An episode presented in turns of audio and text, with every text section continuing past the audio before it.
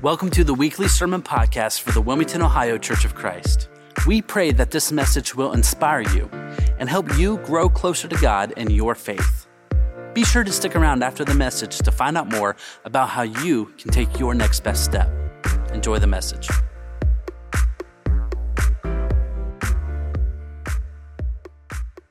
The year was 1952. There was a woman by the name of Florence Chadwick who tried to set the record for swimming from the Catalina shore to the California coast. This would be a 26 mile swim that she would attempt. As she set out, there were boats that traveled alongside of her to help assist her in case there was an emergency. 15 hours into this swim, she noticed a heavy fog that descended on the ocean. The fog was so uh, thick that she lost sight of the boats that were traveling alongside of her. After 15 hours, just under the 16 hour mark, she was exhausted, she was cold, and she couldn't see anything around her, so she gave in. The boats pulled her into their, uh, into their boats, and this, this is where she found out that she had swam over 25 miles. She was less than a mile from reaching the shore. In an interview she did the next morning, this is what she had to say, and I quote All I could see was the fog around me. I think if I could have seen the shore, I would have made it, but I regret to say that I let my focus shift from where it should have been. I should have kept my focus on the goal instead of the fog around me. End of quote. Sometimes our Christian life can feel like Florence Chadwick's swim. We have a goal that we set out to accomplish, a goal to pursue, and the fog of life just seems to sometimes shift in around us, making things hard to see. And before we know it, we let our focus shift from the goal. We let our focus shift from what matters most to the fog around us. I was telling this to some friends of mine, and one of my friends who is not a professing Christian raised a very interesting question that maybe some of you have this morning. He said, Well, if Christians are saved, then what is the goal? If they already have Jesus in their life, then what is the goal? That, that's a good question that maybe some of you have. In the Gospel of Matthew, chapter 33, I'm sorry, chapter 6, verse 33, Jesus says these words. But seek first the kingdom of God and his righteousness, and all of these things will be added unto you. He does not say, make the kingdom one of your hobbies. He does not say, make it a part of your to do list. He does not say, just make it another New Year's resolution amongst all the others.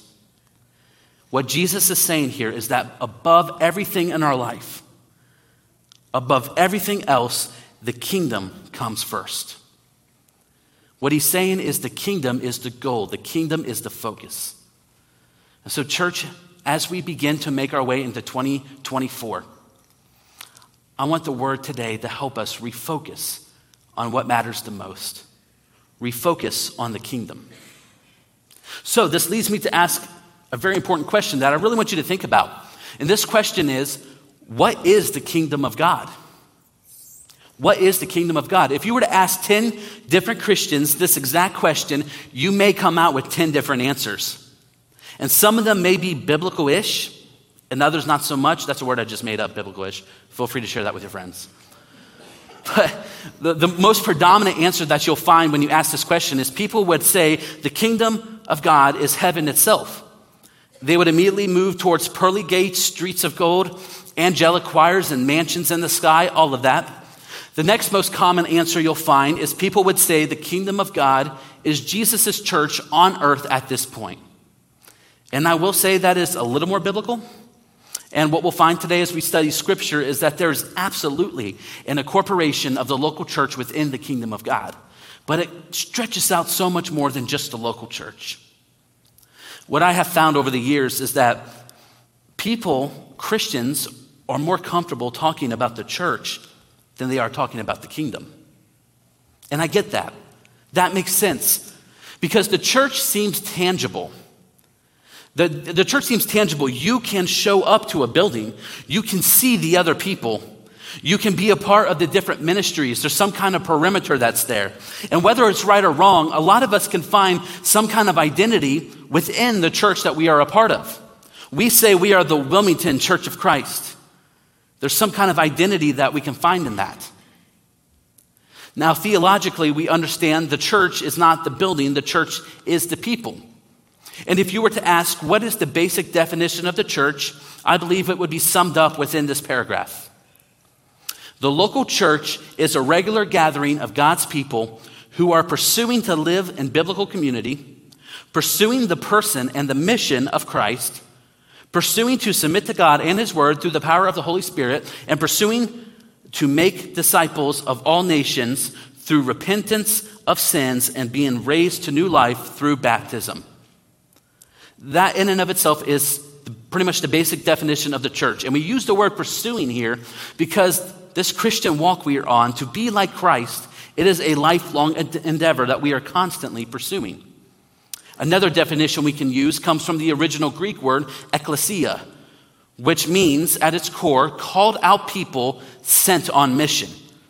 So apply that to us. This means we are called out disciples sent on mission to make disciples. That, in and of itself, is the basic definition of the local church.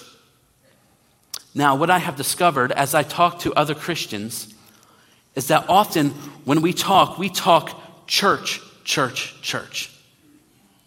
But, friends, Jesus talked kingdom, kingdom, kingdom. In fact, did you know that Jesus only mentions the church three times in the Gospels?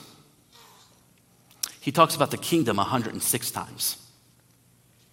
In fact, after he rose, he spent 40 days before he went to heaven appearing to people and talking about the kingdom. In Acts chapter 1, verse 3, he says this It says, After his suffering, he presented himself to them and gave many convincing proofs that he was alive.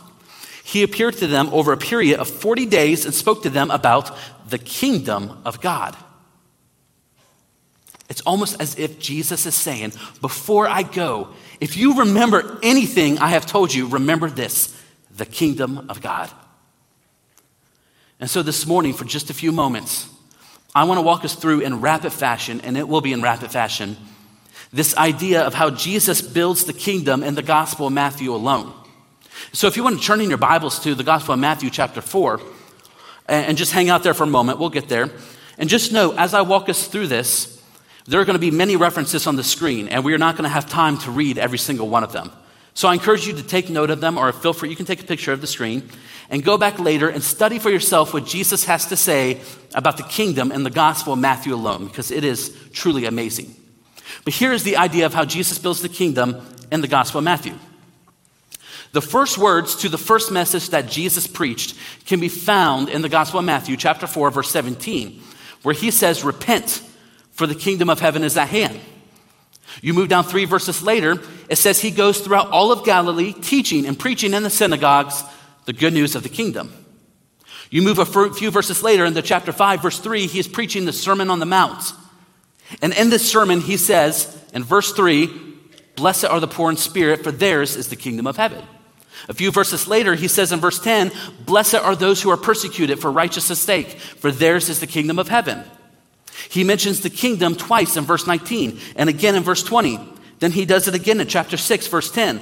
Then in chapter 6, verse 33, he is speaking to the people who are worried about the things of life. And he says the same thing we already talked about earlier Seek first the kingdom of God and his righteousness, and all of these things will be added unto you. In fact, the kingdom of God is so specific in the Sermon on the Mount, that is Matthew's chapter 5, 6, and 7. The kingdom is so specific in the sermon that this has also been labeled as the constitution of the kingdom. We'll talk about that here in a moment. Moving on to chapter 7, verse 21, he talks about people who believe they're a part of the kingdom, but they're actually not. In chapter 8, verse 11, he talks about the diversity of the kingdom.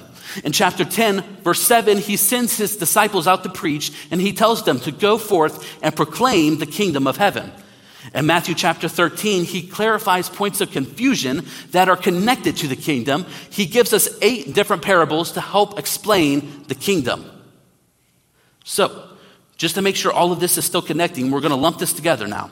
And by the way, this isn't all Jesus has to say about the kingdom and the gospel of Matthew. This is just to get us started. So, here's basically what he's done. In the Gospel of Matthew, the first words to the first message he preached is on the kingdom. The ongoing message he took with him everywhere he went was the kingdom. The main focus of his premier message was on the kingdom. When people were concerned about the things of life, he said, Seek the kingdom. He told his disciples to go out and proclaim the kingdom of heaven. And then when people were confused about things of the kingdom, he gives them eight different parables to help explain the kingdom. And amongst those parables, he helps us understand the residence of the kingdom, the ruler of the kingdom, the operations of the kingdom, the values of the kingdom, and the expansion of the kingdom. Now, if we were to just stop there, hopefully we all can agree that Jesus thinks the kingdom is important. And, church, if the kingdom is this important to Jesus, it must be as important to us. So today, as we begin to ch- close the chapter on 2023 and we move into 2024, I pray that the Word of God can help us refocus on what the goal is. Because, church, it is not about our local church. It is not about the Wilmington Church of Christ. It is about the kingdom. Listen, if the focus is always on the kingdom, then that's always going to be what's best for the church. But if the focus is always on our local church, that is not what's always best for the kingdom. We have to be kingdom focused. And so today, as we refocus on the kingdom, we are going to answer seven different questions about the kingdom that will help us understand the kingdom and why are we to be a part of the kingdom. Seven different questions.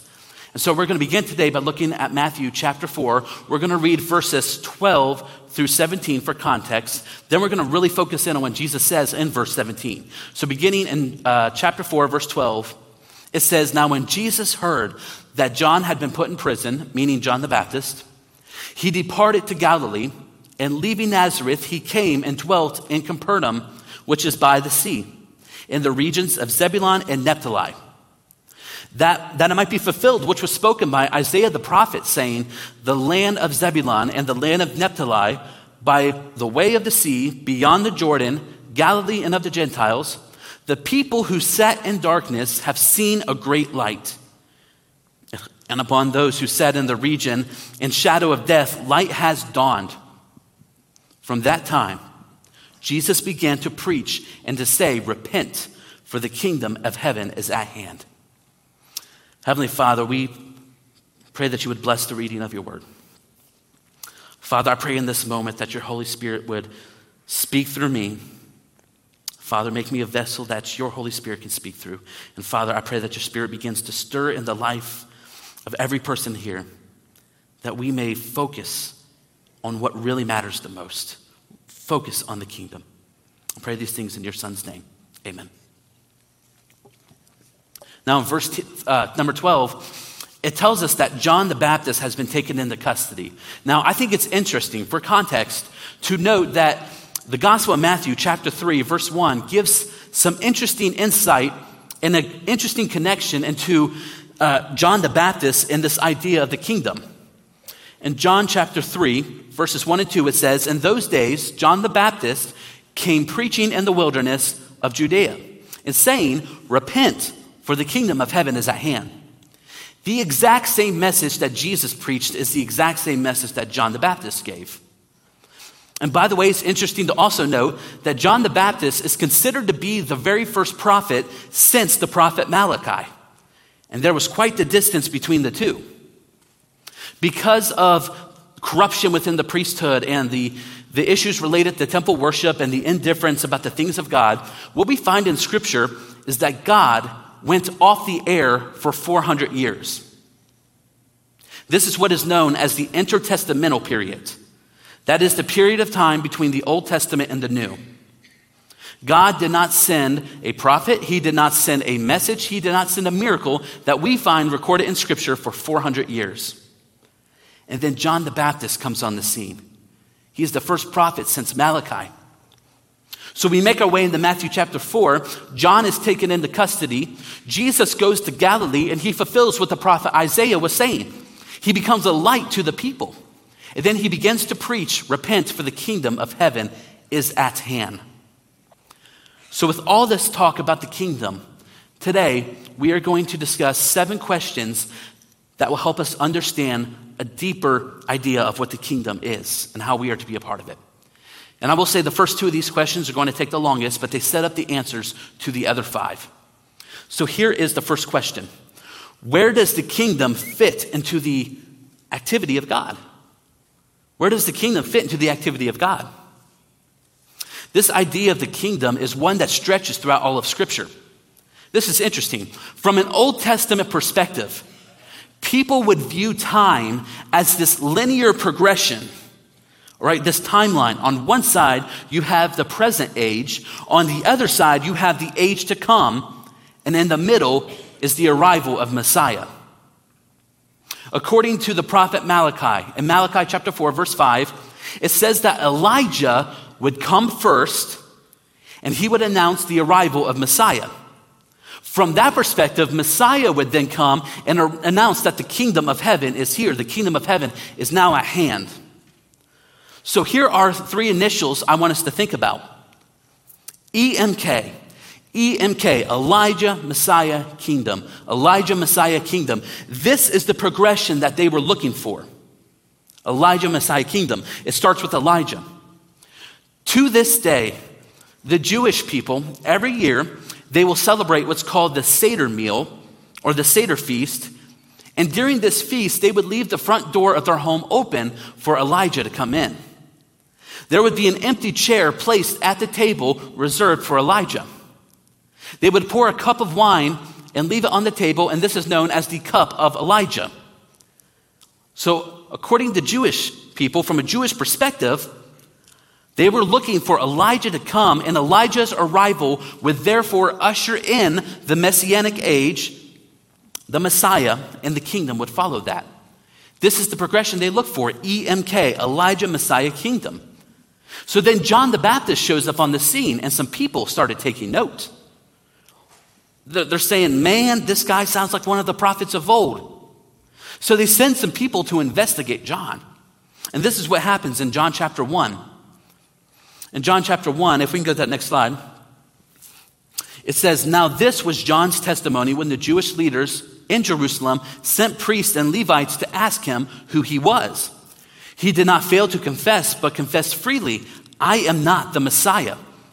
They asked him, Well, then who are you? Are you Elijah? He said, I am not. Are you the prophet?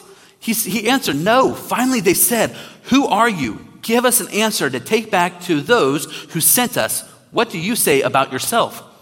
John replied in the words of Isaiah the prophet I am the voice of the one calling in the wilderness. Make straight the way for the Lord.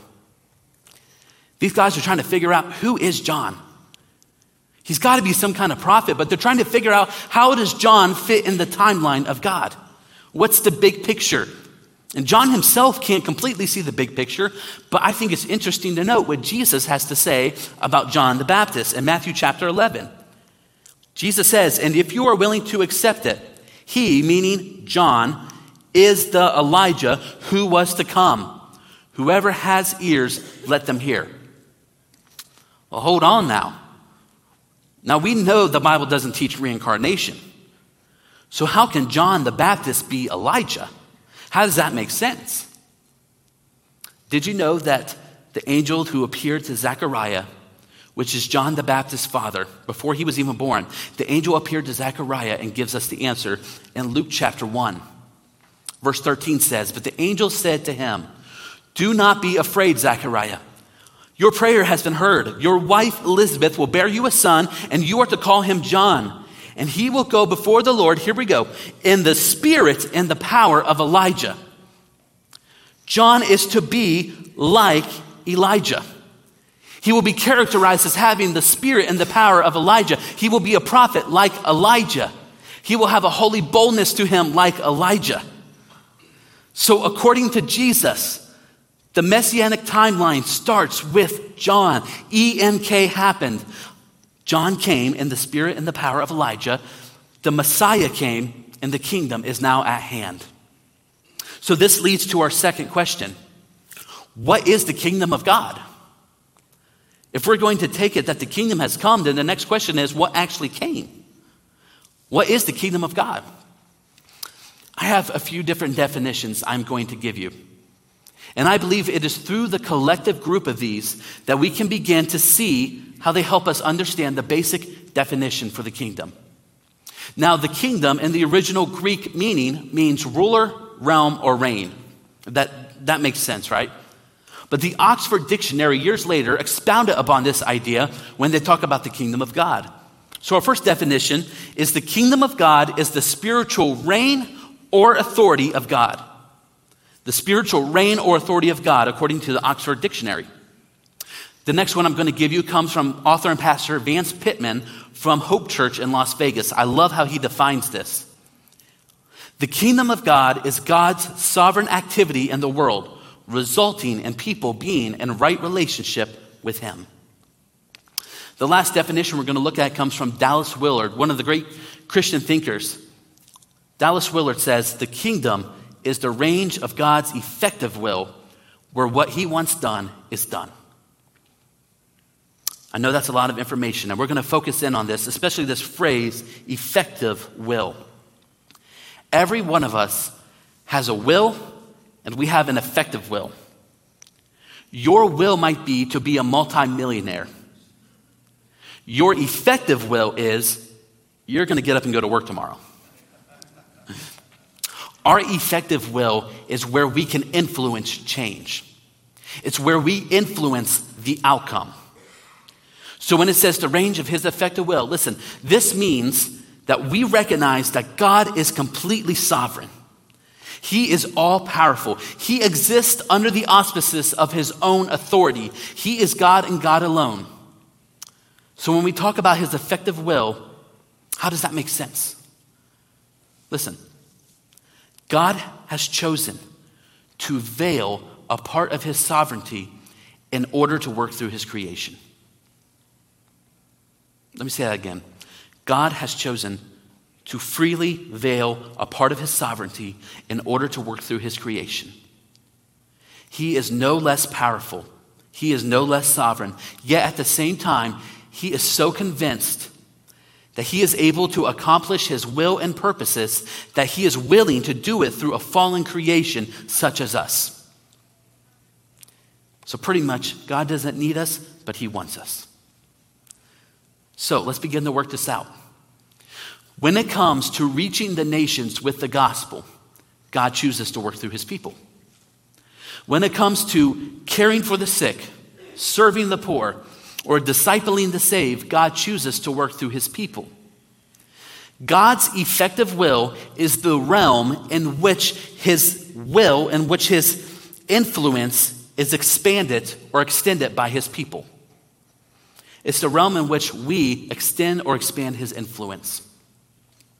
And now, because God wants everyone to be in right relationship with him and to represent his effective will, it will include his activity not just through the local church, but also through missionaries around the world and through organizations and through seminaries and through church planting and through evangelism and through biblical counseling it also incorporates what he does through Christians loving their neighbors, serving the poor, and being salt and light in this earth. All of this is a part of God extending his influence into the dark corners of the world. It is the range of his effective will. So here's the definition for the kingdom that I worked out with all of this in mind. Here it is The kingdom of God is God's sovereign activity in the world. It is God's effective will accomplishing his purposes. It is all of that he does through his people to bring the nations under his authority and to bring people into right relationship with himself. Now, I know that's a lot of information, and I told you the first two were going to take the longest. So now we get to move on to question number three. Why did Jesus say the kingdom was at hand? This phrase has also been translated as the kingdom of heaven is near, or the kingdom of heaven has arrived, or the kingdom of heaven is now here. So, why wouldn't his kingdom have been here prior to that? Well, the answer because the king has now come. Every kingdom has a king. And when the king comes, it is now the kingdom is here. The kingdom is right in front of you. The Old Testament prophets spoke of this. They spoke of a coming king. The angels and the magi referred to Jesus as king. Paul tells Timothy that Jesus is to be blessed. He is the king of kings and lord of lords. The kingdom has come. The kingdom is at hand because the king is now here. Question number four How do you enter the kingdom and who are the residents? Both Jesus and John the Baptist give us the answer in the message that they preached. Remember? Repent, for the kingdom of heaven is at hand. Repent, for the kingdom of heaven is at hand. All of humanity was created to be in relationship with God. And because of our sin, that relationship is separated. All of us have sinned and rebelled against God. Another way to put this is we are all guilty of high treason in the courts of heaven. Now, repentance. Repentance is the act of recognizing our sin, it is the act of expressing sorrow for our sin, and it is the act of turning from that sin by placing faith in Christ Jesus and being buried to our old ways and being buried in our sin and raised to new life in Christ. Just like we've seen happen earlier. When a person does this, when a person is buried in their sin and raised to new life in Christ, he gives them eternal life. I love how John 17, verse 3 says this. Now, this is eternal life, that they know you, the only true God, and Jesus Christ, whom you have sent. In other words, when a person is buried and raised to new life in Christ, when they have faith in Christ, they are now brought back into right relationship with the King. And as a result of this, they are now able to live under his authority within his kingdom. All right, number five. What does it look like to live in the kingdom? What does it look like to live in the kingdom? This is the primary focus of the Sermon on the Mount. The Sermon on the Mount, Matthew chapters 5, 6, and 7 record the Sermon on the Mount. Now, remember earlier, I said the Sermon on the Mount has also been referred to as the constitution of the kingdom. I want you, I want you to think about it like this The Constitution of the United States is the governing document that describes life and liberty within this land. That makes sense? The Sermon on the Mount is the governing document that describes life and liberty within the kingdom. It is the constitution of the kingdom. And so, if you want to know what it looks like to live within the kingdom, study the Sermon on the Mount. Now, we do not have time to study all of that this morning because that would take several weeks to go over. So, I encourage you to study Matthew chapter 5, 6, and 7, the Sermon on the Mount, and just know as you do, it'll flip you upside down. I love to study the Sermon on the Mount because when I do, I recognize that God has a standard and I miss the mark and I develop a deeper understanding and love for the grace of God that I cannot do this on my own. And I'm grateful that His mercies are new every morning. Study the Sermon on the Mount. Number six, how does the kingdom expand? This is very important, church. The kingdom expands as God's people extend his influence. Let me rephrase that. The kingdom expands as you and I extend his influence. Did you know there are people in our own city who have never heard the good news of Jesus Christ? They are unreached. You do not have to go to a country on the other side of the world to find unreached people. They're within our own city. According to a recent study done by the Joshua Project, it says that 41, this is mind blowing, 41.8% or 3.27 billion people in our world are considered unreached. This study was done in 2017. Of the 17,406 people groups in the world, 7,402 of those are considered unreached. What does that mean? That means that they do not have the gospel in their own language. This means that they do not know that Jesus Christ died to save them from their sins. There's no one there to tell them that. That means that there is not a church that we know of that is within those people groups. Did you hear that number? 3.27 billion people are unreached. Here's what the Apostle Paul has to say about that in Romans chapter 10. In Romans chapter 10, he says, But how can they call on him to save them unless they believe in him? And how can they believe in him if they have never heard about him? And how can they hear about him unless someone tells them? And how, and how will anyone go and tell them without being sent?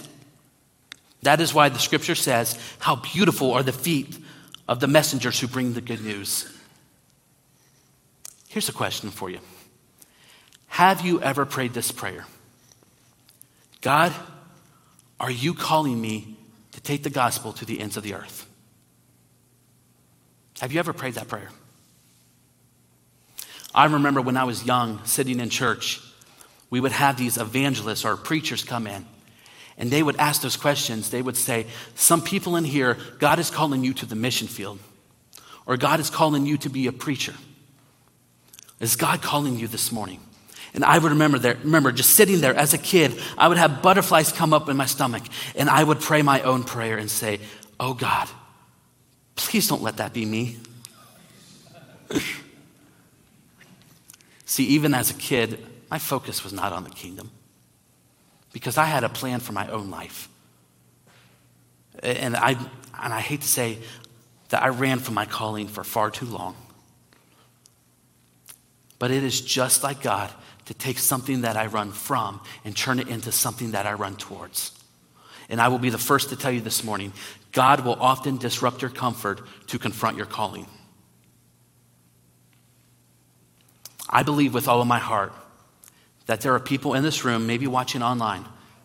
I believe with all my heart there are people sitting in this room that God is calling you to the mission field in some way, shape, or form.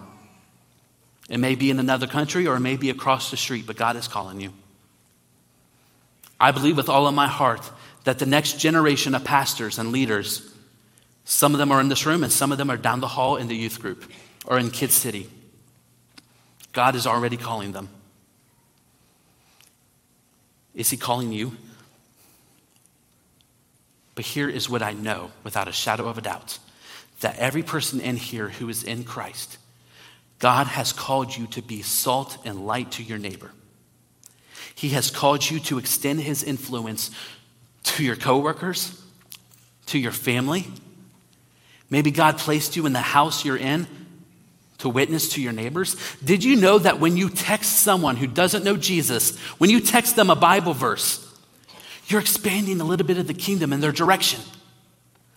When you text someone and say, Hey, I'm praying for you, what you are doing is you are letting them know that there is a sovereign God who sits on the throne and he somehow prompted you to pray for them. You're expanding the kingdom.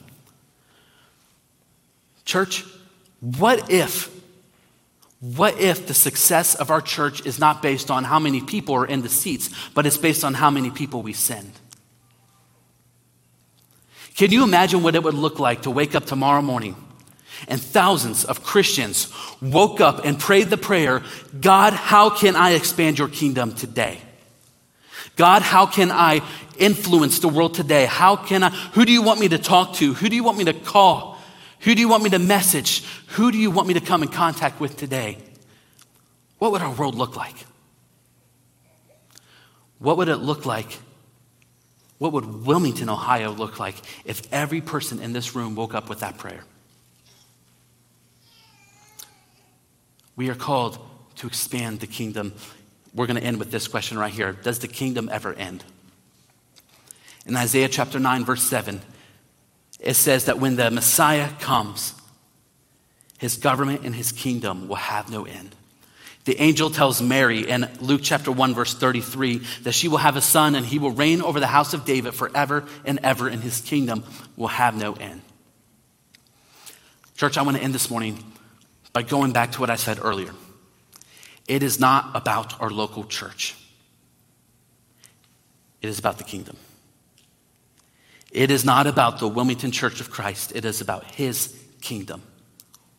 Now, I say that for this reason. If we only invest in our needs, if we only pour into our needs, if we only live as if the Wilmington Church of Christ is the end game, we have missed the greater picture, the greater calling that God has given us in the gospel.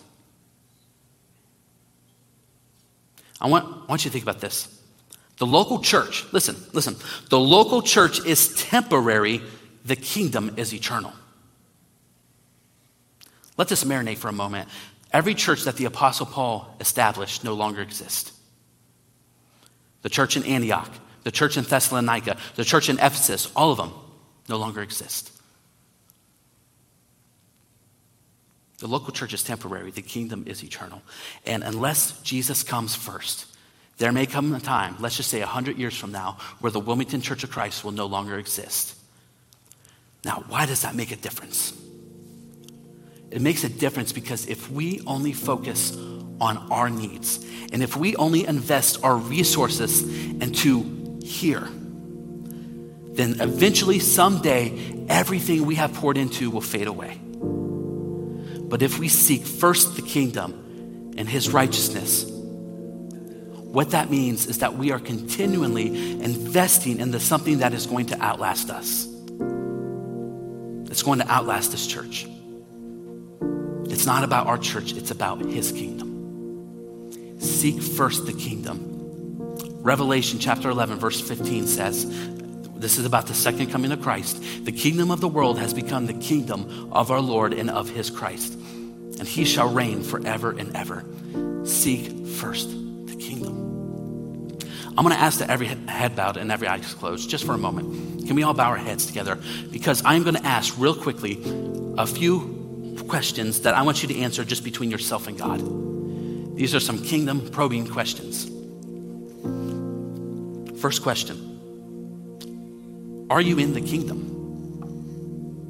Are you in the kingdom? There may be some people in here this morning who's like, I don't know if I've taken that first step. Remember the first step repent, for the kingdom of heaven is at hand. Repent. Some of you might be in that place where you're saying, I'm not in, but I'd like to be in. If that's you this morning, find me after service. Find Dale. Find one of our elders or staff, or maybe the person sitting next to you, and say, Hey, I want to be in the kingdom. I want to have that conversation. The next question How does God want to use you to expand his kingdom? Is it possible that God is calling you to the mission field in some way, shape, or form? Is it possible that God is calling you to connect with your neighbors and extend the kingdom in their direction? Is it God, possible that God puts you in your family because you are the only kingdom influence? Is it possible? How does God want to use you to expand his kingdom? Third question Where is God saying, if you'll give me this, I will use you more? Have you ever sat with God and He keeps bringing up stuff in your mind and you're like, I'm not sure I like where this is going? Did you know that there are certain things in life that are not biblically or morally wrong, but they can keep you from running the race effectively? For me, God, a great example is God convicted me about TV watching. Watching TV in and of itself is not morally wrong. Now, there's certain things you should not watch, of course, but it's not morally wrong. But there are certain things that if we let them become more important than the most important thing, it becomes that fog that surrounds us and distracts us from what matters the most. Final question What if tomorrow you stepped into 2024 seeking the kingdom first in all that you do? How would that change the way you live your life? How would that change your family's life? We hope you have enjoyed this message. If you need someone to pray with you, talk to, or maybe you just want more information about our church, be sure to fill out a Connect card so we can reach out and help you take your next best step. Thanks again for joining, and we will see you back here next time.